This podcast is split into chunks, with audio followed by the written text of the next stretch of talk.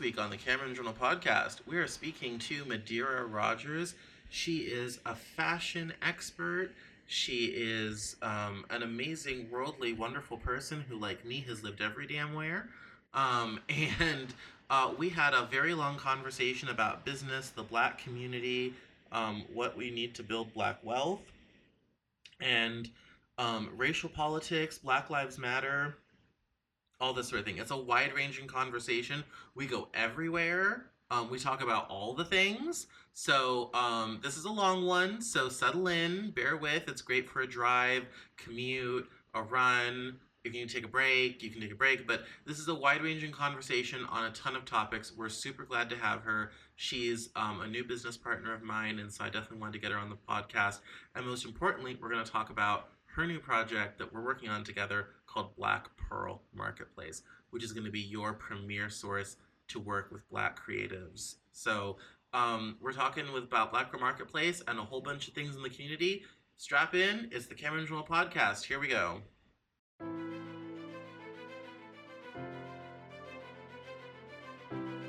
This is the Cameron Journal Podcast. It's a place where we talk about important things. It's a place where we bring a little slice of the news to you. It's a place where we do important things, have important conversations. It's also things that I like to talk about. My name is Cameron Cowan, and this is the Cameron Journal Podcast. Today on the Cameron Journal Podcast, we're welcoming Madera Rogers from Black Pearl Marketplace. Madera is a new business associate of mine. We are working on several exciting projects, and I wanted to talk about Black Pearl Marketplace because there is a big trend right now of helping people seek out and shop with uh, Black and Pan African business owners. And she is setting about what it takes to actually make that happen and make that freely available to people. And the best part is she isn't just waiting for these businesses to grow, she's helping them to grow. So we're going to mm-hmm. talk about how she decided to do this, what it's all about, and how you can help. So welcome to the podcast, Madera. How are you? Well, thank you. Um, I, I will say I'm going to add one aspect to my last name, which is Rogers Henry. Now I am fully married, and okay. so I have to honor my my husband's name and my family name by having Rogers hyphenated Henry. But right. I thank you. I'm excited to be with you. It's even more exciting that we get a chance to work together because we've known each other for such a long time and we've tried other things. But this, um, I felt resonated with you and I when we had a chance to just reach out and talk to each other on Facebook. Um, the the reasoning behind Black Pearl Marketplace, I had already had Black Pearl Marketplace on my marketing plan um, 11 years ago. And I knew that it would be part of a cooperative model that I already knew that I would be moving to. And um, and since I wanted to shed when I was in the hospital, which wasn't due to COVID, it was a, a pre-existing um, health condition I, in my sleep, started seeing Black Pearl Marketplace because I was dreaming. I was I had very vivid dreams, and um, my dreams were saying this is something I needed to do now. Um, now, coming out of the hospital, I was kind of in and out. I heard my spirit saying it needs to be a cooperative for Black creatives, and then all of a sudden, the amazing protesting that took place and the incident with George Floyd even made it make even more sense. Um, and that is what I really got was a gift for me um, to be a steward of something like this because what we're doing is not about just going to a brand that's successful, already fully developed. I'm reaching out to brands of people who are creating ideas and they're trying to manifest it in one level. And then you have people who already have these beautiful brands. And what we're attempting to do is help them streamline. But most importantly, we're trying to keep each other sustained. That means I know that you need an office assistant. Someone in the membership becomes your office assistant. If you know I need someone to put together a web page for you, and you don't have a lot of money, I put together that web page for you so that you have consistency in your image, in your protocol, in your day to day operations. So that is what the joy has been is understanding where we started at in July.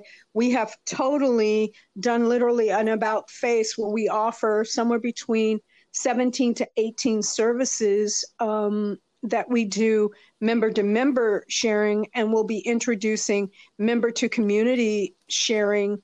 Um, we're already taking on clients now, and it's very exciting um, what the potentiality will be um, in addition to the other brands and products we're, we're launching as a Black Pearl Market co-op. Yeah. So there you go. There you have it. That's perfect. That's wonderful. So, um, when it comes to, you kind of gave us the origin story of it all, but why don't you, why don't you fill us in about um, a bit about your yourself um, how mm-hmm. did you get into how did you get into business? How did you find your success? And how did that lead to Black Pearl Marketplace? Okay. Wow. Um, because um, when I had knew you, we were in Colorado. That that was that fashion energy. And That was a time where things were amazing in Denver, Colorado. Um, yes, as I as I recall, didn't we either I think either you found me through Denver Fashion Week 2012 or Oh my god, you remember? yes, because I was I was trying to th- I was trying to think of how we had met. And I said, I think it was out of Fashion Week in 2012 because a lot of people, that was so huge. A lot of people began to know who I was. A lot of people in the aftermath of that reached out to me because everyone was like, who just did a first full Fashion Week in Denver when everyone else failed? And so I'll, and I think that was how that was how I met. And I remember I came down. You were at this house in in in Denver, like Park Hill neighborhood sort of thing, and and we sat and we talked and all this sort of thing, and yeah, and then and we did we just kind of kept in touch. I don't think we did a deal, as I Mm-mm. recall. Um, we didn't. Yeah, but we just kind of but we did do a deal. we yes. kept in touch yeah. we made an agreement to keep in touch and it's been and and i think now remember we talked about this too. Miss god rest her soul pat morin who is at jocelyn's also introduced us at an event if i am not mistaken that jocelyn had in denver. Now, i can't tell you what the time frame is. I don't recall if i already knew you or if Pat was reintroducing us. I don't know if you remember that either. I I do kind of vaguely. Vaguely, yes, see, events. I yes. Mean, I was I was out seven nights a week at that time, so yes, you were. You know, yes, you yeah, were. So it was. And, and so I think, to, to, ask me I, for a specific event that I was at at that time is a blur. I know, but you but, know, I'm yeah. like really, I'm like sitting here going, "Oh my god, I remember that." But who would not yeah. remember Miss Pat? But the my my evolution to this is I've been in fashion for 30 plus years, but what has evolved is me leaving Denver, living in Montreal, um, allowed me to begin to coach models there in the Quebec market and get them ready also for international markets. From there, I moved back to Denver. Um, and then I started to kind of be in a completely, it wasn't fashion at all. I attempted to get back in fashion and it just wasn't, it wasn't there. It wasn't, it, the fashion wasn't there. The, um, all the major stores, department stores weren't there, that type of thing. Although there was a fashion presence, it just wasn't the same. Um, That's one of the reasons term, I left the fashion scene in Denver as well. There's there's a lot of kind of interesting things and people and whatnot going on. But when it comes to business being transacted and getting the attention from outside, that was what mm. I hmm. wanted to have happen. And I could never make happen, could never mobilize the resources to make that happen. And I, I eventually, you know, moved on and kind of gave up on the whole thing. Yeah, Denver know. is a, a really interesting market. I don't know how it is now, but I do know that we were in a time, I call it a, a really amazing twilight time. Because you know, twilight is like it's like that beautiful time where day is leaving and night is coming, but the lighting is so amazing. Um, yes. You know, that was the time where, you know, um, you know, Glenn Cavalli and Bernard Grant and um, May D and F and Fashion Bar and Neiman Marcus. You know, we were very active. I mean, I was a choreographer and a movement coach at that time, so it was it was very active. But as I began to do this, I always had a love of working with children. You have to remember, a lot of people I coached happened to be somewhere between 11 to 17 years old. Um, and these were young women who I had to coach to make them look and feel like they were grown women. And that's kind of interesting in itself. Um, because it, it you, is for have... Fashion Week. We took 45 girls and turned them into models in six weeks. Exactly. And you have to be very so, mindful yeah. that there there is um and, and the women that I had coached, I mean, I had coached, well, if you're talking 30 years, I worked in many schools, many agencies. I saw that. But as the story evolved, me going back to Denver after leaving Montreal, I got into radio. And then I got a girlfriend of mine said, I have, I know you love children. I want you to check out AmeriCorps. And I said, AmeriCorps? Like, I'm sitting here going, Are you kidding me? Fashion to AmeriCorps? And I believe for me, that was the turning point um, that led me from there to here because what we did through AmeriCorps was introduce programs that I still have happening now that I've moved to New Orleans.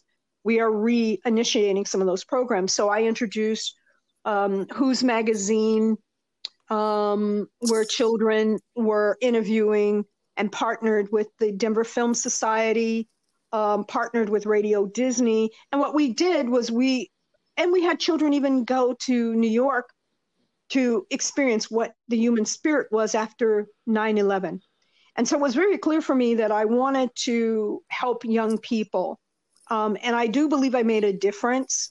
Um, but I knew that after that, I kind of got tired of Denver again. I mean, Denver, Denver has an amazing cycle um, that allows you to grow. But I felt like I was so tired of the Denver scene that I really wanted to to go back and live in Europe, or go back and live in Quebec, or go back and live in New York. And I got engaged. I got married. My husband was in the film industry, so there I was in New York and I was creating this fashion brand that's sustainable. And again, I still have that, but the goal was for me to create these these pieces.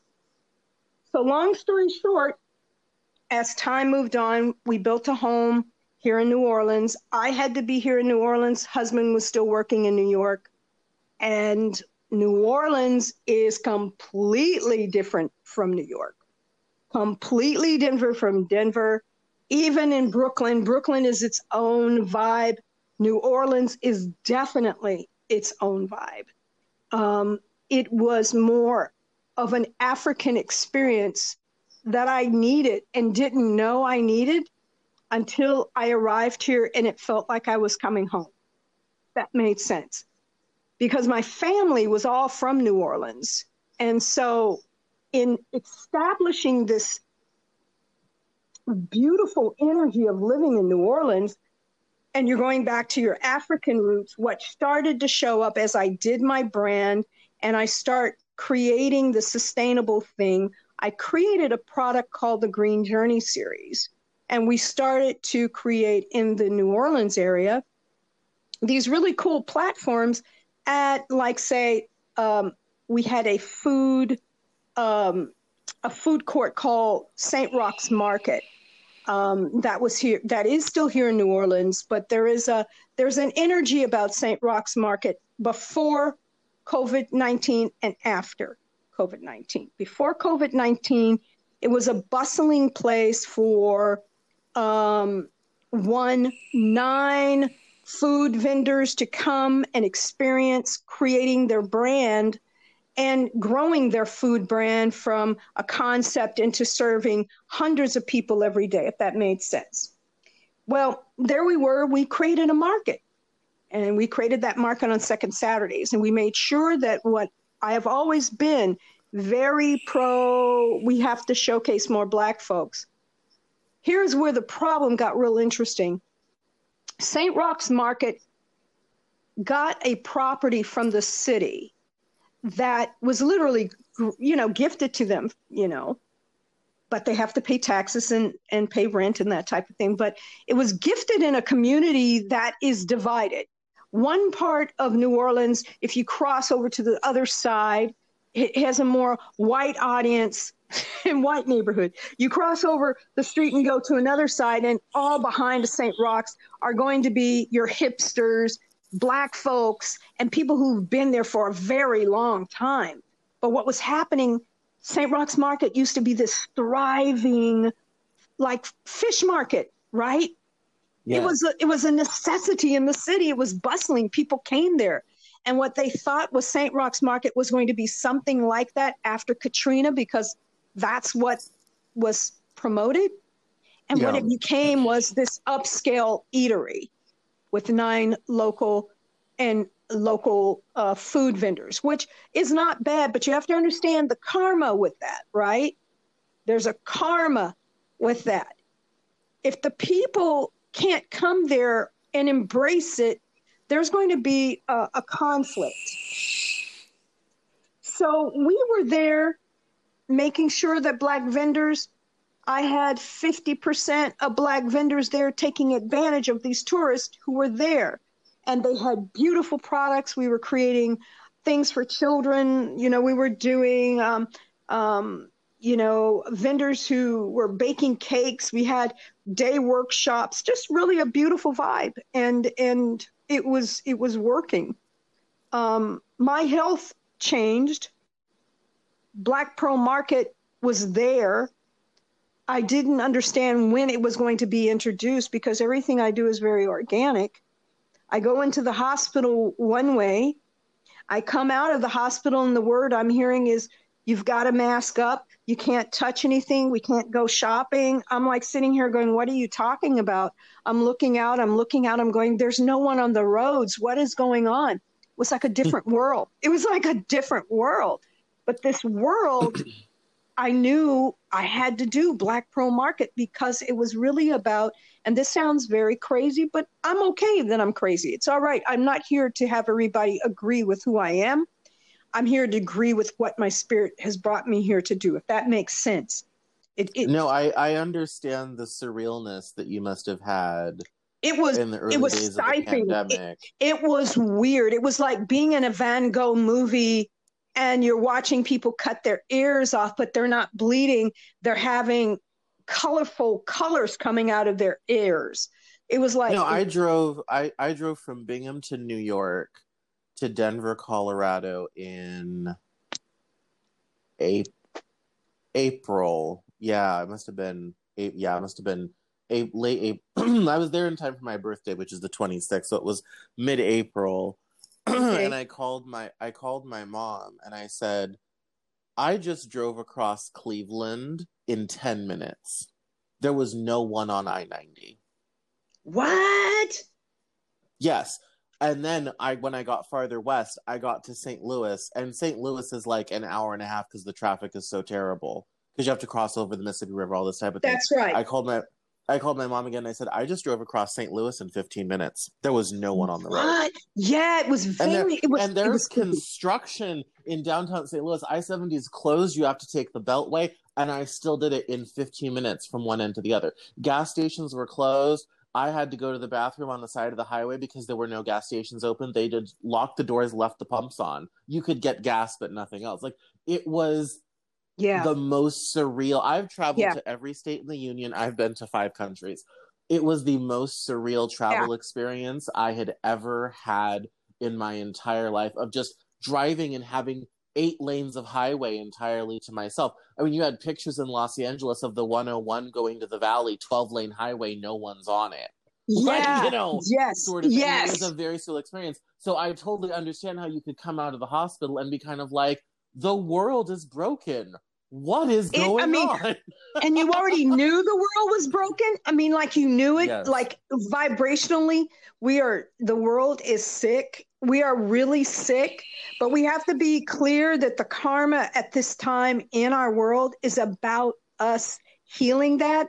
And whatever us looks like is really everyone's perspective. But what was really clear for me um, as an African American woman functioning in my life in a white environment, what was clear for me was that I needed to teach and learn how to take what I learned and taught and make it doable and appreciative and uh, supportive for someone else who may not have seen it, who may come from the same price points or social economic or higher bracket, whatever it is, we had something in common. And what we have in common is that we all wanted to work with each other. And so when I hear the conversation with people going, uh, I don't really know how to make this happen. Like, I don't really get it. Like, how do you do that? And I'm like, what?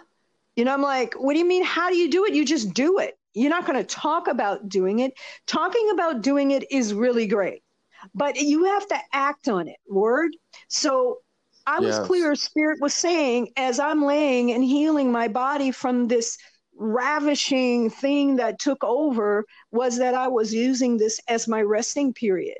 And that that was my resting period. And that what was clear for me was coming was now the cocoon was now getting ready to fly. And whatever moth I was or whatever butterfly I have become, I had to embrace that and run with it because literally the opportunity for right now for Black creatives is paramount. It's paramount. It's not kind of, you know, it's kind of like, oh, this is something, you know, kind of cool. This is not about cool. This is about shifting. This is about shifting energy. And it's shifting energy in our favor. And I don't mean to be disrespectful because I have a lot of white colleagues and allies that I keep in contact with, but it but they understand where I'm coming from. And so in my conversations when we talk, it is very clear that this is an important movement for our society as an overall healing experience. We can't say Black Lives Matter and keep saying like it's a mantra, but then we're not doing our hand positions in the mudras to make sure that it happens, if you know what I mean. It's like yes. being in a it's like being in a yoga stance and chewing gum at the same time. It doesn't work like that. You you have to be in a yoga stance, but understand that that yoga knowledge came from a master. You have to acknowledge the master and you acknowledge the master, you go into position. You go into the breathing. You have the hands, you have the mind, you have the whole lit. You can't pop bubble gum and say, I had a master who taught me this really cool stuff. That is kind of like asinine. So, Black Pearl Marketplace, there I am laying in the hospital bed and clear like it is, sun shining right now. It was like, whoa, okay, okay, okay, that's what I'm going to be doing. Okay, the green journey's taking a break. Okay. I, that's what you're telling me. I listen. I listen to what spirit tells me. And it's because I have learned to spiritually understand that my my timing is now. My timing to help people is even more crucial right now. And I can tell you, what a joy it is to be able to know that this morning I chat with someone who's with um, a business owner that I'm going, so what is it going to take for you to hire some of our folks to do work for you? And they're like, hey, we're totally in on it. And knowing they're like, but you know, us being a white business, is that a problem? Are you kidding me? You got money to spend? We're going to, let's make this happen. He said, oh, I thought, no, no, no, no, you don't get it. I'm here to help Black creatives, but we want you to hire. We don't care with them. You know, if you have purple money, green money, pink money, hire us because so many years it's been overlooked. It's been an overlooked factor. And if we we'll don't take dollars, yeah, it's like come on, Euros. you can't do. You know, it doesn't. It, you know, we're all. It's like we're we we we we may be selling ourselves short, but I'm really clear. I don't mind selling my short my time short with people right now because it's really important that for me, I have to clean up my own karma before I die. So me being of service is very important. You know, it's really important. Um, especially if you're doing something that's about shifting the universe. Um, and that sounds really big, but it's not. Because my world is my universe and the people that I work with and I'm honored to work with, they're my universe and I am theirs. Because what we're doing is moving the idea of sharing ideas and money with each other. If someone called me this morning and say, Hey, can you answer my phone? I have a meeting this afternoon and I need to make sure such and such. And I go, Yeah, I'll answer your phone. What do you want me to do? I answer their phone. I do that. That's a service. That is a service we provide to our members. So I think that that is how I got on this path. Is it's so organic. It's so but I trusted what the universe told me would be so anyway, because it is my divine birthright to have what we want. It is our it is our birthright to have what we want. But you have to make sure that you are careful with whom you ask to come for in your life. Even enemies are your teachers. Even negative spirit, people who have negativity, are your teachers. For if you do not know what you do not want, you will not know. So if you're going to embrace those people in your life and you're going to go, and here's another thing speaking, spelling things out. Listen to what I'm saying spelling things out. If you say, oh, my life is going to be this, it's always been that, you're already spelling that to existence. You're casting a spell on yourself. I heard something say that the other day, and I, I found in talking to people just the last couple of days, I said, now check it out. Isn't that interesting? They said, you know, that makes sense. That makes a lot of sense. And I said, you know, you we do have to be very careful with what we say to ourselves because the universe does listen. Because if you keep saying, I never get a good man, it's because you keep saying, I never get a good man. If you keep saying, I'll never find the right guy or right girl, you keep saying it, well, then it's not going to come. It only comes when you begin to re- realize that you're ready, that you're deserving, you know, because we all are deserving for our birthright to be amazing. But we got to ask for that and we have to do the work. And it's not easy because being at this point where I am, it took a whole lot of negativity and crap for me to be who I was and was not to get to be who I am. Oh, that was deep. Okay. Yeah. I think, you know, I think that's a very interesting that's a very interesting interesting journey and i listeners know i have been um, the driver of the struggle bus as of late um, with new kind of a new a new aspect of my mental health has has has grown up um, two weeks ago i did the weekly podcast and i spent 25 25 minutes of an hour long podcast talking about like how much of a struggle it has been to adjust to autism and ADHD life. And on the one hand, I feel like, oh my goodness, I have the final missing piece of, you know, myself of like, you know, what's kind of wrong with Cameron, what's weird with Cameron, all this sort of thing. And it's like, oh, okay, I finally have all the pieces. Um, and and that is that has been a you know like i said i've been the driver of the of the struggle bus on that and i think i told you a couple calls ago that i was not in the mood mm-hmm. to take on this project. Mm-hmm. Um, but I, I'd agreed to take the meeting anyway because I felt it was that important. Um, even though at this stage of the game, I still feel like I need to burn everything down and I don't even know what would happen after that. But, um, you know, sort of, so, so, sort of thing.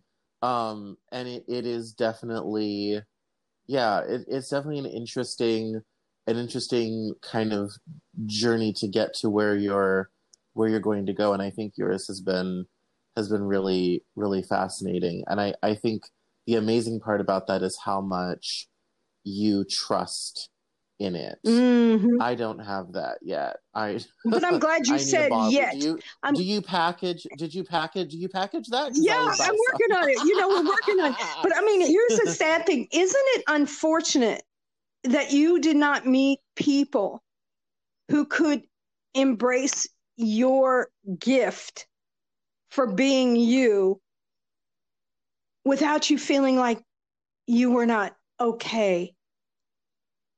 You know that's that's that's the horrible thing about this new i don't know what it is. I think it's I think it has a lot to do with me being older and seeing some young people because I, I can't say all people, I can't generalize generalize because I do see some amazing young people who are doing some amazing speak truth um, in their in their work. But what I also see is a disillusioned society that has it's like their fascination with reality stars and TV shows and um, dressing the part when you're not the part and if you don't look like you're the part, you don't get the part. And I'm so over that. And I'm so glad COVID 19 came because it's really making us say, who really gives a crap about your weave today? Word, I mean, I've been bald for a couple of years. yes. But who really cares about the weave? I mean, I understand there's a group of women who are very meticulous about that. I used to be. But it's to me, I really got that that's not important finding myself and leaving this earth of a feeling of value for myself to me seems to be much more than me worrying about my nails being done and having the newest points on my nails and making sure my weave and I have little baby hairs in front. I am not mocking that. I think it's amazing for those people who find that mm, resourceful to help them cope because we are also all coping right now. Some of us have some very poor coping skills. We just found out a friend of our families here in New Orleans was murdered. Like this man murdered his wife in DC, word. And and mm. you, when you know that there's a connection with something so brutal, before COVID was brutal, but now it's brutal because we understand our human natures are so frail we're so frail that how could we dare even believe that our aesthetics is the answer when really we need to be working on what's inside because everything that we thought was so is not so. It is not the truth. It's like somebody who is pumping the black power sign, having on a dashiki, but if you undo that dashiki, it says made in China. You kind of question where'd you get this from? Like you can't tell me you can't get this from the motherland. You had to get it made in China. There's nothing wrong with that. It just tells you the story of, of our dilemma and our and our sicknesses with each other as human beings. We're so sick, you well, know. And it, well, and let's also. I mean, there's also we also the media environment has definitely changed over the last decade, and that has a lot to I think it has a lot to do with what people you know people value value now. Um my generation in particular because social media arrived for us when a lot of us were in our col- in college in our early mm-hmm. 20s a lot of people criticize you know millennials for you know the instagram you know ready food and the mm-hmm. the, the hot girls who made their whole living posting mm-hmm. bikini pics on instagram and all this type of thing and and there was a lot of criticism of, of, of all of that and uh, think about that what you will. I have my own opinions on that topic. Um, I think it has created a cultural language mm-hmm. that is both incredibly visual, which makes it very accessible because you don't have to read and think or process right. it. You can just experience it directly right.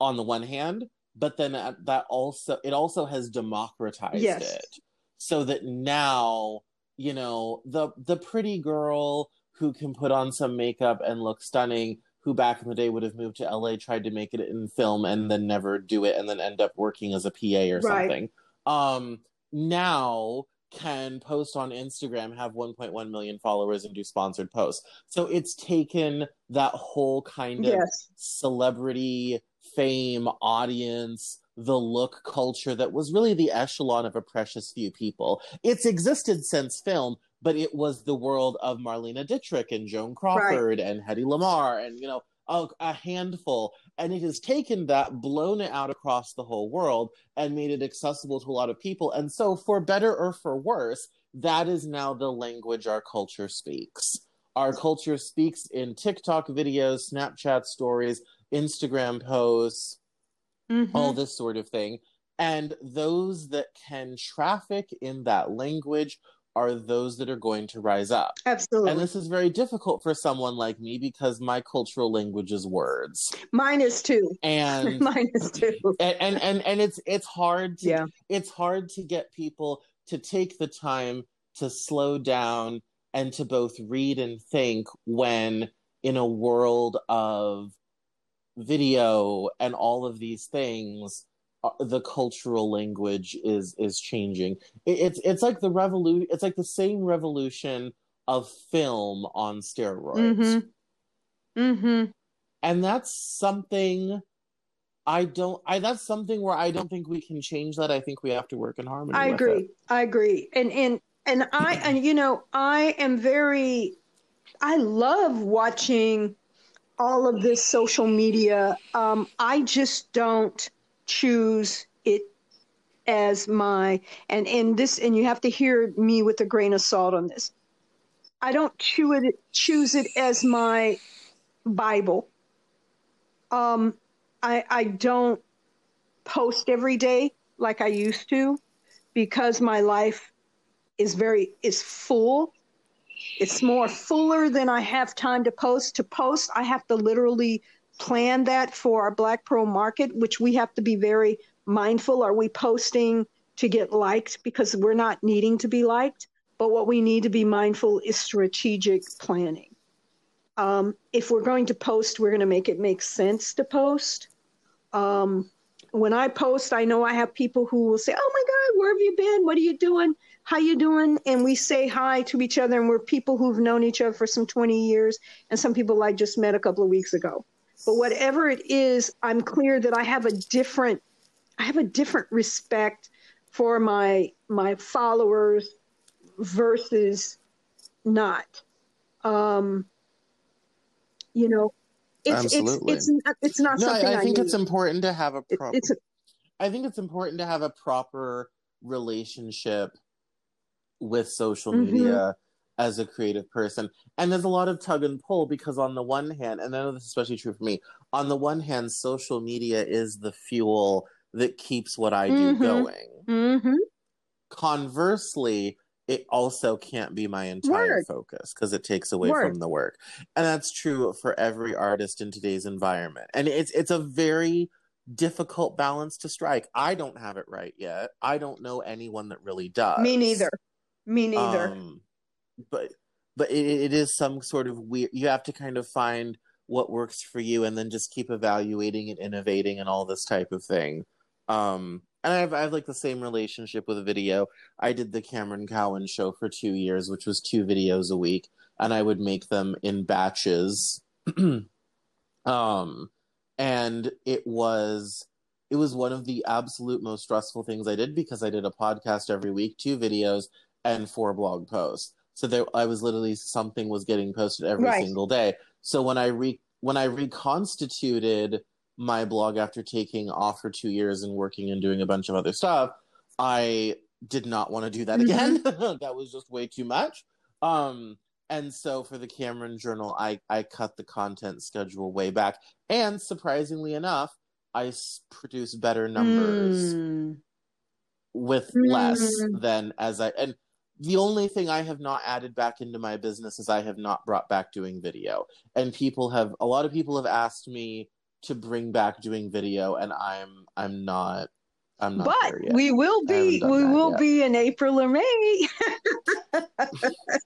yes, yes, that is going yes, we will be yes, we will be in April or May. My my big return and and, and it's a and, it, um, and that, and that'll be a different experience for all of us because you know it's it's taking the news in a in a completely different thing. We have somebody from Canada and um, who is is a, a true a Yoruba uh, Lagos Calgary Alberta you know connection. It's like what you know someone who's living in such a place that's so hot moving to a place that's so cold versus you know someone who's living here in New Orleans to someone who is a person living in Nevada to you in Seattle to someone who's in DC um, to someone who's from Mali. I mean, it's it's it's like um, we hope to talk about everything that we've wanted to talk about when we talk about how we people of color move through this beautiful, amazing world, um, and and with and without our allies, with or without cultural appropriation, with or without uh, racism and hatred at our hymns with love and support. Whatever that looks like, you know, it's presenting a different take on what we have in this in this amazing world we call living our life, you know. But well, and there's there's also a I think a big cultural moment right now of trying to figure out after the protests of the summer and Black Lives Matter and all this type of thing. And this is certainly the conversation being had in the Seattle activist community, which has been you know, grown and changed and been so active over the past mm-hmm. six months to try What's to figure next? out what happens yeah. next. I was deeply involved in Occupy Wall Street, and when Occupy Wall Street, you know, collapsed due to winter and the camps were broken up and parks got fenced off mm-hmm. for years. Yes, um, it was afterwards, and all this sort of thing. There was a big question about what was going to happen next and what to take it next, and there were not necessarily answers there, but in the form of Bernie Sanders, Elizabeth Warren, the language of the 99%, the language of the mm-hmm. 1%, the phrase income inequality. Those are so familiar to us now, but they that's weren't right. before 2011 when we had Occupy that's, Wall Street. That's right. And so I think for I think for the for the Black Lives Matter movement, what next may not necessarily be a movement, a march, or whatever have you, it may be capitalizing on the cultural influence and the fact that a lot of a lot of people suddenly woke up to the fact that we have a systemic racism problem that they could really see for the first time with new eyes because yes and there's a there's a youtube channel i follow um, called the holderness family and these are two very nice kind white people who live in North Carolina, and um, they and I kind of watched through their videos over the summer of them being like, "We are educated and new to this systemic racism problem," and like for them, they had kind of just discovered it. But for what was heartening for me is if we can reach nice, kind white people who live in the suburbs and it's clicking mm-hmm. for them, imagine how many other people are having that same That's experience. True. This movement has been it has, effective. and and you know, um, in the conversations with some Pan Africanist educators, the conversation unfortunately is around well what they should do you know that conversation what they should be doing yes. what they need to do um, is they need to think and my whole thing when i hear it is i'm also part of that conversation where i say you know what should have happened is elders should have been part of supporting that movement to making sure that there was education that could be moved into politics and trainings and what SNCC and what the Panthers did in the early days um, in regards to you know, Stokely Carmichael, um, those elders, what they did to move the movement was they began to do the politics in the movement. They became the movement. They went to the movement and created breakfast programs for children. They created, um, you know, um, helping people. They created feeding. They created the the they create they became what they said they would to be um, Black Lives yes. Matter did the footwork, but what we didn't have was soldiers behind ready to begin to um, put into place the training that could take next. Um, and whether that was or the creation of the mutual aid networks that Absolutely. would help people or things Absolutely. like that. So yeah. where we have to step in, in, in so to speak, is kind of be the bridge that could have been there if we were more organized. And so when it happens again, perhaps, because we really don't know, we have moved into the age of Aquarian, which which is an enlightened age. Unfortunately, we are in the dark ages. So you kind of have to look at it and go, hmm, yes, it is the age of Aquarian. We know things are going to start happening like they they did moving into this. This has been a, a very uh, interesting period for our society overall globally. We all saw George Floyd murdered. Um, it is our karma now that has to be resolved in how we move each other forward as human beings. We we really have to, um, in order for and and it's really not about racism. It's about doing what's right. It really is about doing what's right. It's about. And I, and I think it's also a conversation about who gets to be a human in our society. You, you just, I mean, it's kind of like um, this insurrection that took place um, January 6th surprises me the outcome that I see playing out. Of course, what I find interesting is that you are seeing people getting arrested, but what about the senators? What about the congressmen who were in on that? Why are we not addressing yes. that? Why is that kind of looked over? What what is what is that about? What what you know is it is it about us um, ignoring the fact that they have not received their time to be held accountable?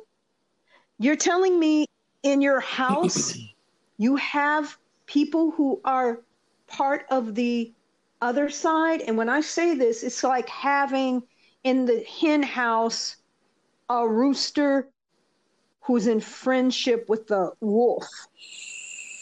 You see what I'm saying? You know, the Houston, yes. the rooster will tell the roof, I'm gonna let you in at a certain time. And this is when they sleeping.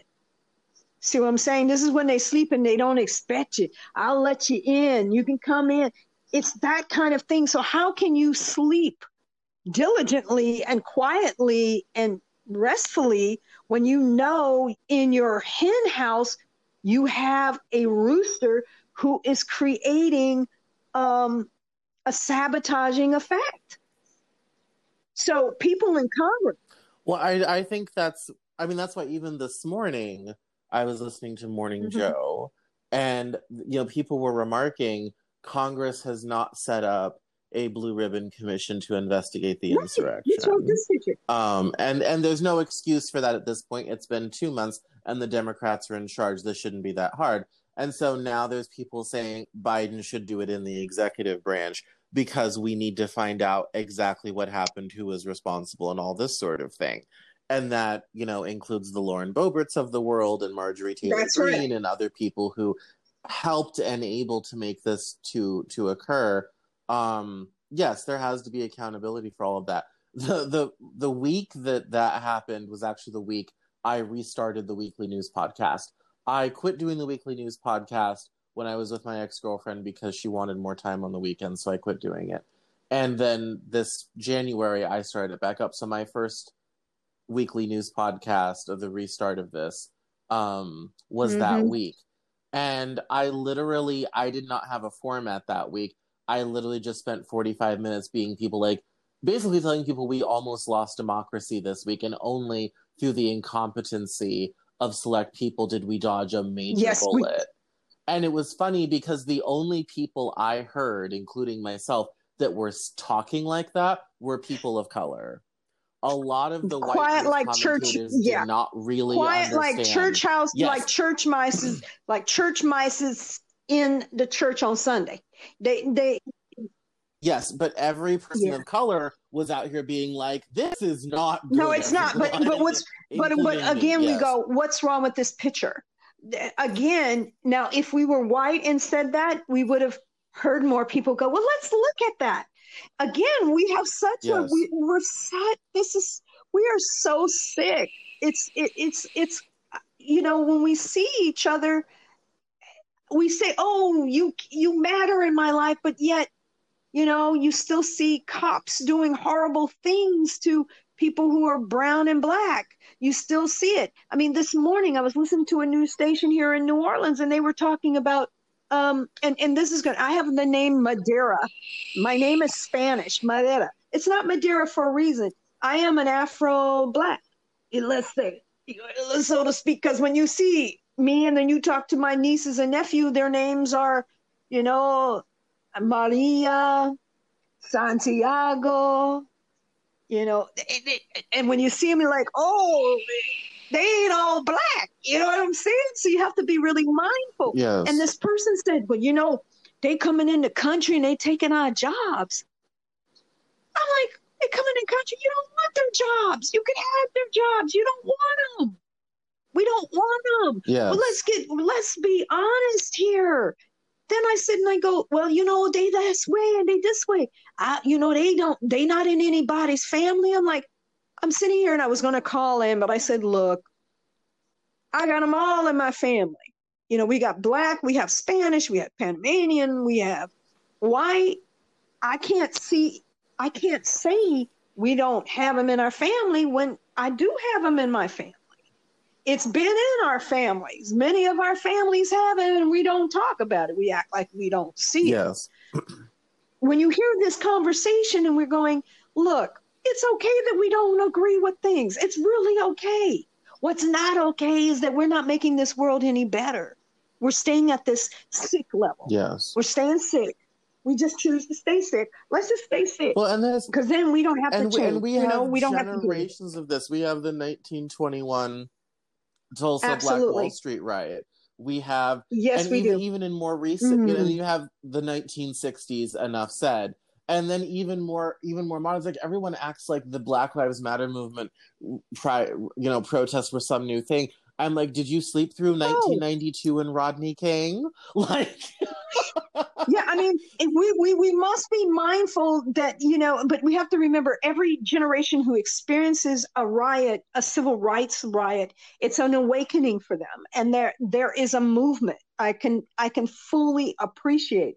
But if you've been sitting here, and I'm some sixty years old, I remember the song, "When you walk through a storm, hold your head up high, and don't be afraid of the storm." Uh, Paul Robinson was singing this on a black and white TV, and then it cuts to Dr. Martin Luther King Jr. has been has been murdered. He was murdered. I remember it like like I was sitting there, and my mother and I said, "Well, what? Why? Why did they kill him? Like I don't understand. Why? Wasn't he a civil right? Wasn't he doing things?" And my mother said, "Well, maybe when you get older, you won't have to experience this. You see, because they had." the 50s experience. They saw some of the lynchings. Word, yes. they had to be careful. I remember when we moved from Germany and we went to visit my granny in Meridian, Mississippi. And my mother gave me money to go down to visit the local store. And it was a safe area.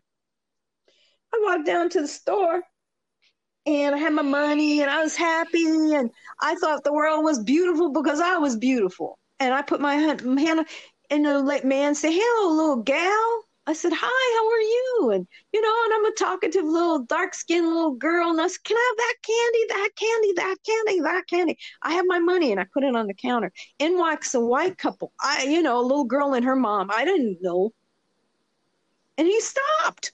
What he was doing with me didn't say excuse me. I was like, what am I experience? What's going on here? Aren't you going to help me here? You wait, you wait, you just wait. Gal, know your place. I didn't know what the hell he was talking about. I didn't know, I didn't understand it. Know my place. I was a confused little kid. I said, but you I just gave you my money and you haven't given me anything back. Gal, you need to hush up. Told me I need to hush up. Like, what did I do? Yeah. I'm trying to figure this out. Now, understand, I was a little little teak, so I waited there until he finished, and he said, "Now you interrupt me the next time." I said, "Excuse me." I'm saying, "Sir, you're not my mom. I can I have my money back? Give me my money back." And he threw my. He, I mean, I remember it. I walked back up. I didn't understand it. I was very, my mother hadn't prepared me for this. I think my mother forgot we were in the South. I don't know what my mother was doing that day, but she wasn't on it. Yes. And when I got home, I shared it with her, and she said, Oh my. And so my mom and dad looked at each other. That kind of looked like we got to have that talk with her now. Yes. And, you know, because I said, I remember something happening in Germany when I was a little girl standing on a corner and I was called what we in German called a mud duck. Now, my mother was very fair and I'm dark. And I'm looking around and there was nothing else dark around. I had enough of good sense to know that I was the only darkest thing. And they were looking at me and my mom when they drove by. There was nothing, no one else was around. But they yelled out the mud duck. Um, and I knew it. I said, Is that me? I know it was me, but I had to ask just to make sure. My mother said, I, I Dara, don't worry about it. I said, Well, that was me. They were talking. They called me a mud duck. She said, But you know what a mud duck does? becomes a swan. And I said, okay, I bought that for a while, but I remembered that day and then I remembered that moment. And I said, what's going on here? And they told me that how the US was going to be. I remember the times we had to be careful driving on the roads from Meridian going down south to come to Louisiana or go to out, you know, Lawton Oklahoma. We had to do it at the daytime. I remember little things like that. Yeah. we couldn't drive at night. You couldn't go to sunset, sunset towns. Yep. Sunrise towns. You know what that meant? Because if you were black in that town, you weren't going to make it out. Nope. So you had the green book. You had the green book on where to go when you came to certain towns that were friendly for black folks. We've been through that movement before. We've been through the riots. We've seen them in the 60s. We saw them with Dr. King. We saw them with Rodney, um, with, with Rodney King. We saw them with, with SNCC. We saw them with the integration of the, of the lunch counters. We saw John Lewis get his head slammed in when they were protesting on Selma.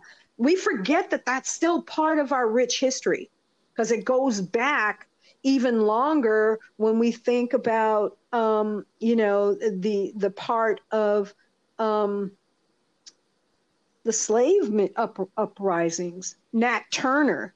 We when we when we begin to see all of them connected, we need to be mindful. Nothing has changed. It's just the century it changed. There was lynchings then. There's still lynchings now. They're just not as common. There are people yes. still being lynched. George Floyd was lynched, but he was hung. He was hung by a foot, a neck, something putting pressure on his neck was still that same thing. So I can understand this beautiful movement we're in right now. But well, the and, problem and the, is, and the sad thing we haven't processed and, it. And the sad thing is, we're so there have been over the last ten years. There have been so many stories where we've had we've watched that get repeated over and over and over again. And in some degree, thank God for the smartphone because now when it happens there's immediate evidence i mean there was a there was that poor fellow shot in his car next to his girlfriend oh and the children yes, yes in front of the children oh. Sandra bland got pulled over for not using her turn signal mysteriously dies in jail for no good reason um yeah i mean all this sort of thing they they was you know video footage of they pulled over the state attorney for florida yes, didn't know they her, had. yes, because her license plate didn't return anything because they pull those for state officials. Like that's that's right. You know, sort sort of thing. And the cops pulled her over anyway, and they kind of immediately realized, oh, we've we've really done it this time, sort of thing. Um, yes, I mean yes. all this sort of thing, and I mean even just you know at this stage of the game with having uh, a you know a, a, a vice president with multiple racial identities the amount of slander that is hmm. put against her, and indeed birtherism with Obama before her, which was Donald yes. Trump's entrance into politics, all this sort of thing. Those are all the only reason birtherism made any sense was because. Well, you, you and and understand birtherism would have never another thing. We wouldn't have seen it. But here's the thing we cannot change what has so we can't we we can acknowledge that um, kamala harris is our vice president but so what what what is she going to do what can she have the capacity to do there's a great deal of pride for Yes. many people, especially her sorority sisters. But let's not get carried away. We still need to understand that they have an agenda that they still have to bring to fruition. And we also now know that even with this beautiful Biden, colorful, colorful, the most diverse cabinet I think we've had in a very long time. With this diverse cabinet, there are still some concerns um, that bring up red flags, which you're sitting here going, what? How, how you how you bringing her? What? His decisions? Okay, we have to see how this is going to play out, and we cannot be sleep. We must remember that there is still work that has to be done. Just because we got Trump out, we can have something back in because these people who just created this insurrection, this whole movement, they're not finished. L- let us be clear. Just because they're out of sight, They it doesn't mean they're out of mind. They Yes. are still planning. I think I heard something in, in one of my, it was it the Guardian that mentioned that they had someone unveiled another plan to plot against the uh, the Capitol again. I'm like, what? But then we need to be mindful. These guys don't aren't tired. You know, but they are they're they're planning on as many ways that they can mess up the government. And I'm hoping that we not take our eyes off of what's really going on because one thing might be happening over here, another thing is happening, but let us be mindful. People are still dying because of ignorance. And when I say ignorance, when you are having people who are getting stimulus checks, let me just be clear we're getting stimulus checks and we're killing each other for the stimulus checks. When you when you have people who are committing Yeah. crimes, we are not healthy. But we also have to be mindful. It's been all systematically put into place. So what's being played out is exactly what has to be played out. Now, what we gonna do about it? We have to be very clear that this is the time for us as people, people who are allies of us, to assist in moving this forward so that we can walk away with a healthier society where people really do love each other. And it doesn't matter what color of skin, but we have to be careful that there has to be an acknowledgement of Black experience. There has to be an honest, honest acknowledgement. And I know, no offense to my, my brothers and sisters who are gay, we have to be clear that the civil rights movement for Black folks has never really been solved. It everyone else has played off of it. Women's rights, gay rights, Black folks has still not gotten their rights on this. This is me just saying. I ain't saying it's right. I'm not saying it wrong. I'm just saying we have to be very mindful that this is a time for us to politically begin to have conversations that are going to move us forward. And when we move each other forward, it, it, we, we Oh, excel. Uh, there, there's a whole, and this is a topic I have not written enough, enough on. When it the, when it comes to race in the LGBT community, Mhm, a very big mhm. conversation needs to happen there. And and and I and I can say that as someone who's openly bisexual, that you know there there is a, a very potent Mhm. and powerful latent racism that exists in the community, and that No, conversation has not really been had.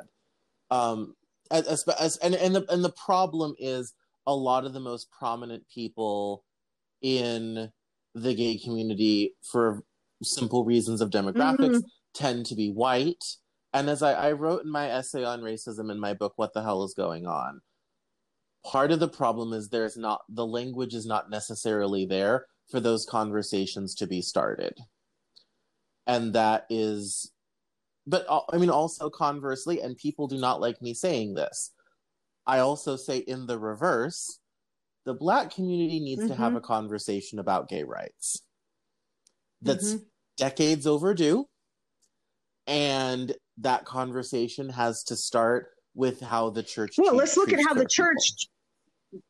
multiple conversations in that universe. Well, the church happen, is not, not the church. There's two types of churches, really. It's churches that do the work. Yeah, of the people.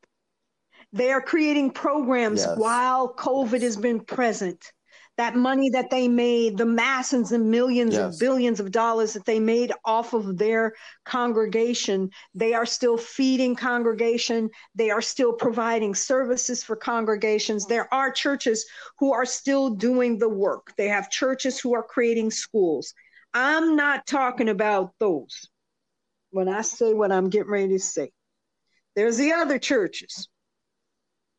These churches don't care about helping anybody except the bottom line, which looks to me, again, I say it looks to me. I don't say it's right. I'm just saying it looks to me that they're helping those who are in leadership positions continue to pad their pockets. I didn't say that's wrong.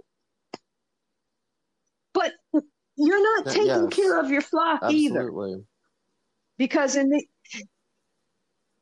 Well, and, and and how many how, how many how many of the how many are those you know big prominent churches led by big prominent pastors who sell millions of books, who have big buildings and all this type of thing, and have plenty of money, are not doing with those resources Can't do. what a Yes. small church with with ten well-meaning people and a few hundred Absolutely. dollars are doing It for their community, and that's a huge problem. It's kind of like do you need a Versace suit or should we go to Men's Wearhouse, get you something cheaper and use the other 1500 bucks to feed some people or make sure some kids get to school or start an after school? but you see this is this is the kind of conversations in addition to how we treat the the gay community is is those conversations maybe we can have on black pearl market that no one else has touched on we we know that we're going to have all types of discussions. But we do know that in this it it feels it looks like the church has abandoned the people for the cloth if you understand. That you you see and the people i'm hoping as they see this being played out with this covid virus they can say to themselves you know this is not how a church is supposed to look. Perhaps this is the the the enlightening thing that the divine has created with this coronavirus. There has been some cleansing and purging that has taken place. There's also been some increase of awareness but then there's been some lack of awareness. There's still some immaturity. There's still some who cares if i wear a mask or not. You know that's going to be present in any time we we are in something like this i'm sure when the spanish flu hit you had people who were i'm not doing that i'm going to do what i want to do i'm sure there were those too but but Yeah. but Oh, the absolutely. the the beauty behind it is we can talk about these things and not lose who we are to discuss them. You see, this is the maturity that comes into place. We don't have to agree that we're going to agree on everything, but I think what could it be that we do? What can it look like to make a difference? Does it mean talking? So, if we're going to talk about it, what's going to be the solution that we can put into place? If we're going to begin to have these kind of conversations, Um, we have to be ready that we're going to have the people who are going to tell us the truth about it. And we're not going to like some of the truth we're going to hear, but you got to hear it. Sometimes the laundry has to be aired um, in order to change the drama, to change the karma, to change the the the spirit. Again, let me go back to spelling it out. When we spell, when we break a spell, when you break a spell that's been over people for generations, it, it's you're free. You're free, and and freedom, and free and freedom of the mind, and removing shackles that that handle that cross the eyes, so you can't see well. I think that that's pretty freeing. That's necessary. So you know, as a wordsmith yourself, you know you you have to be ready to to embrace through your shows like you're doing now through our black pearl market that we hope to do when we we reach out to new audiences we have to be ready that we have to have topics that people are not going to want to miss because we may be telling the truth and when i say maybe people aren't ready. Some people Absolutely. are kind of jaded of what the truth is. You remember one time we could go and we could fact check it because we had real journalists, we had real reporters, we had real reporters that, you know, we had Ed Bradley, you know, yeah. we had Roger Mudd, we had Roger Cronkite, we had these guys who were real news people. Um, Diane Sawyers, they were real news people. Yeah. They told us the the truth in the news. Now we're getting some kind of um, journalistic writing that is not news. It's a it's it's the press release that you took and it's that's what it's it is. Entertainment We've got to get back to telling the story of the truth tellers because if we don't, we won't tell the stories of our ancestors. And our ancestors want us to tell the stories of what's really going on because that's how we save the planet. Mm, yes. No, that's that's what I'm working on a book right now called The Sweetgrass Saga that is set on the plantation my family mm. comes from in Mississippi, and it's it's down to it's Downton Abbey style, so it's upstairs downstairs. So every other chapter, it switches back and forth between the family who owns mm. and the enslaved people who work for them, and their experiences. And, and last summer, when I was traveling after my breakup, I spent a lot of time in the South. I actually stayed in an antebellum mm-hmm. mansion in Central Virginia. And then I was in Tennessee for a month in, in Franklin on a historic plantation as well. And um, and I was literally driving along the road and I to town and I was like, what if I set Downton Abbey in the American South? I got back to where I was staying and I was talking with this guy who's become a, a friend who's Atlanta born and bred. And um and i was kind of like oh i had this weird idea in the car that i should do this project.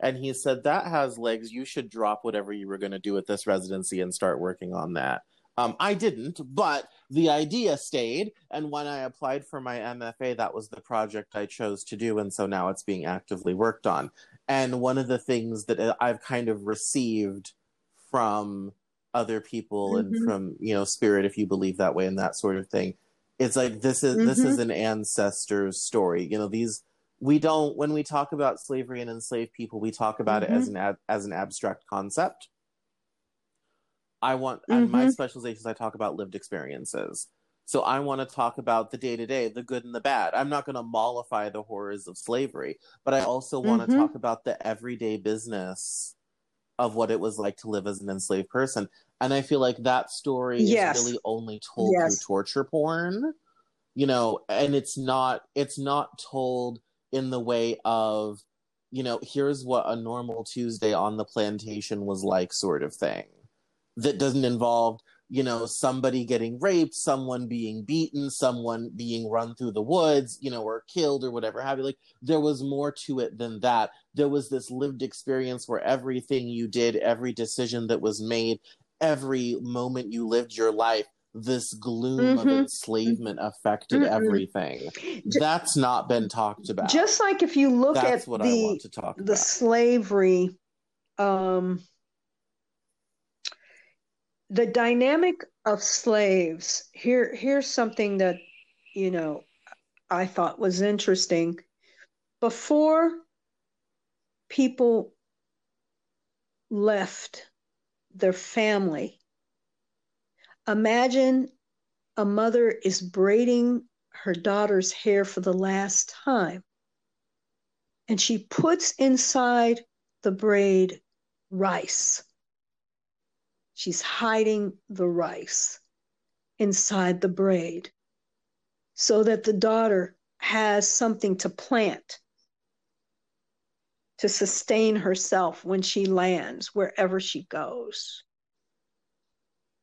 The braid is done to remind the child from whence she came. She arrives in the country and she sees a different slavery than might have been in her previous land this is a more brutal it's different it's right. she sees her brother and he can't talk to her they can only look at each other because he's being sold on an auction block. You know, it's the last time a mother sees her child and she's braiding rice in her hair to remind her of where she came, but to sustain herself. Those are some stories that our ancestors tell about the braid, about whence and why braids are are so important in these days and times. It gives us a sense of sustaining our past. It sounds so so crazy, but a braid, a simple box braid or a, a tiki braid or whatever braid comes from a certain tribe, from a certain place in Africa.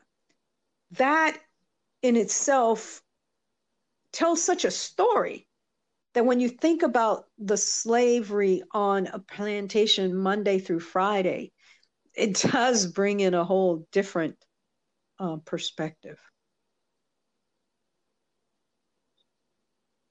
No, that yes, and that's I think, and that's the sort of that's the sort of story that I think is mm-hmm.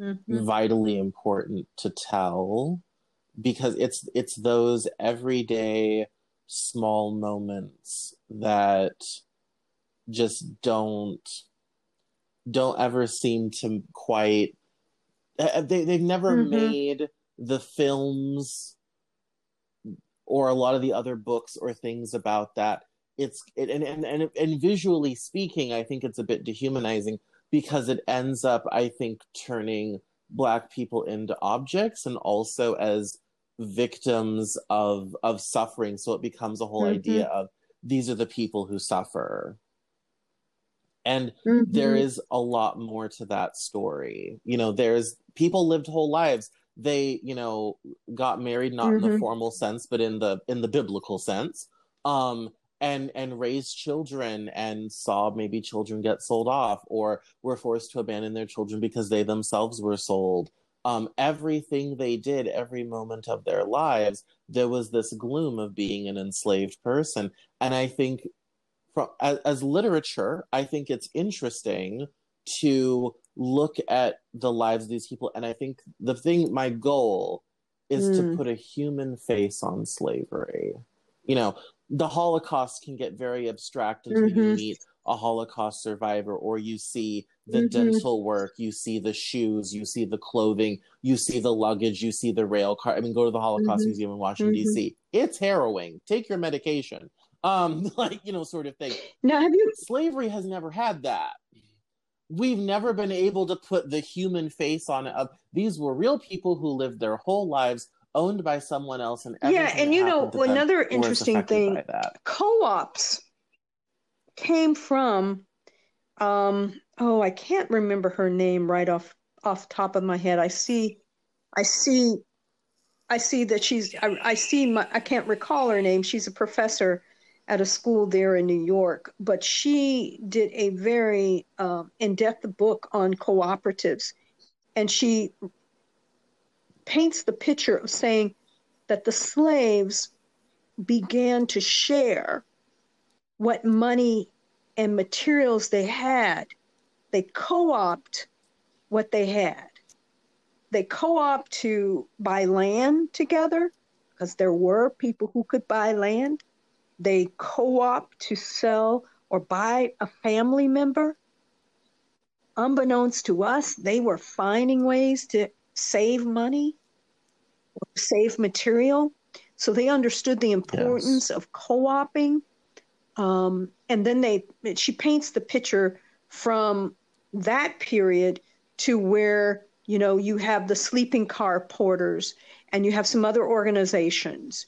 Even when you come to New Orleans, you have the Zulus and you have other organizations like that, which are um, organizations, social organizations that helped with um, providing for members' families who were lost or who had suffered a loss or who needed something. And so you see the reason behind it. You see the reasoning. And that too, for Black Pearl Market, for me is the other aspect to this as we begin to grow um, is understanding that creating ideas that can generate wealth for us are imperative as well. Um, no, I've mm-hmm. I've been a big advocate for building building black wealth for a while. I would I would like to see mm-hmm. a black sovereign wealth fund created that is a trust for people with African descent that not only does it do the traditional things like scholarships and all this oh, type yeah. of thing, but becomes venture capital yes. for black owned businesses to take these businesses public. Like, and that is something no. that immigrant groups have mastered. We've never gotten it together, but that's something, and, and, and that's something where, and I don't, I don't have the finance background maybe necessarily to spearhead that. Yeah. But I, I wish someone would. you know, I, I hope that maybe someone will hear the idea and have the connections and the ability to make that a thing.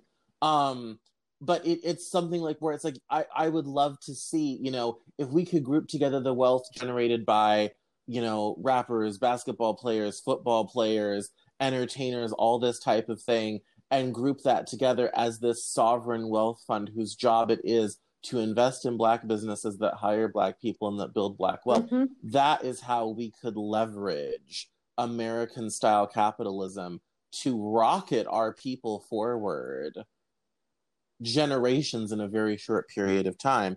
And I keep kind of saying it and suggesting it and writing about it, hoping that someone somewhere with the ability, I don't have the ability to do that, but hopefully that someone somewhere who has that can take that idea. Well, I don't think it's on, I don't think, fruition. here's a factor. I think that any time now it may fall on an ear that can hear it in a way that takes it and can assist us in shifting it, if that makes sense.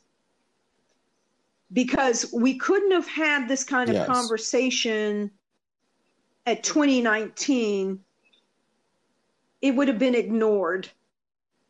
But at 2020 to 2023, yes. from now forward, we can know that these kind of conversations are taken are not taken lightly they are now looked on more seriously no. and yes. perhaps um, come to fruition or manifest quicker. Um, you know we we just need to always understand that the universe has our back. And if we so put it out, the universe does find a way to assist us in um, in manifesting it. That is my belief. That's my experience. That's what I have seen. Um, no, and that's and that's why I keep putting it out there as an idea to people. And, and when these when this sort of thing comes up, I keep putting it out there in the hopes that it kind of it gets out into that net of injury, that general ether, and then someone picks it up and they'll have whatever it takes to make that happen and to then to be able to bring that to the fore. Because there's a lot of a lot of organizations that do a lot of things and it's like you know we're educate we give scholarships for education and that's wonderful and people end up getting jobs at major corporations and that's great but that's not something we own.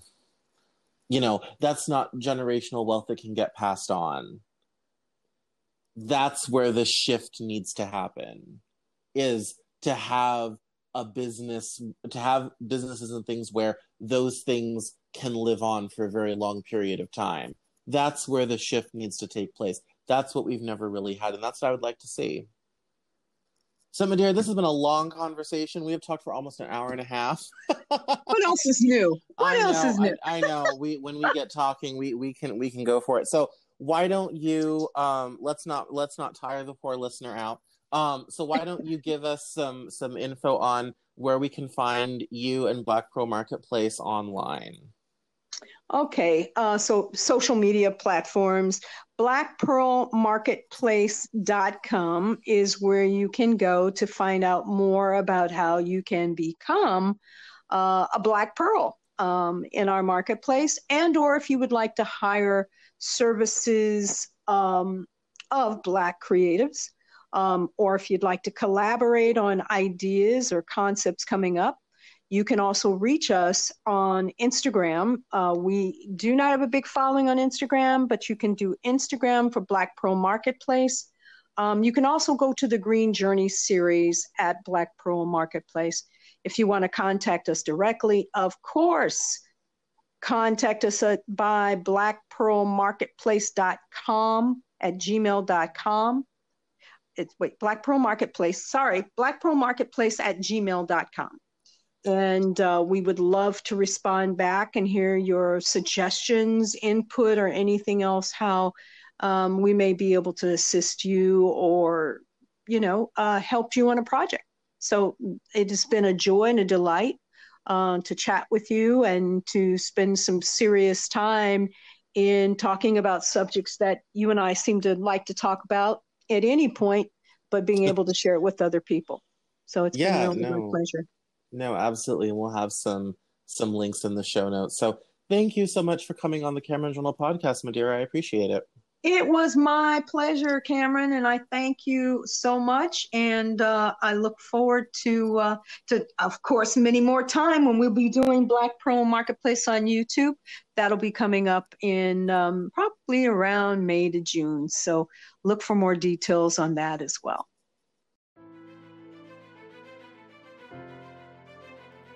That's all for this episode of the Cameron Journal podcast. Thank you so much for listening. Visit us online at CameronJournal.com. We're on Facebook, Twitter, and Instagram. And I love to talk to my followers and listeners, so please feel free to uh, get us on social media at Cameron Cowan on Twitter. And we'll see you next time on the Cameron Journal podcast.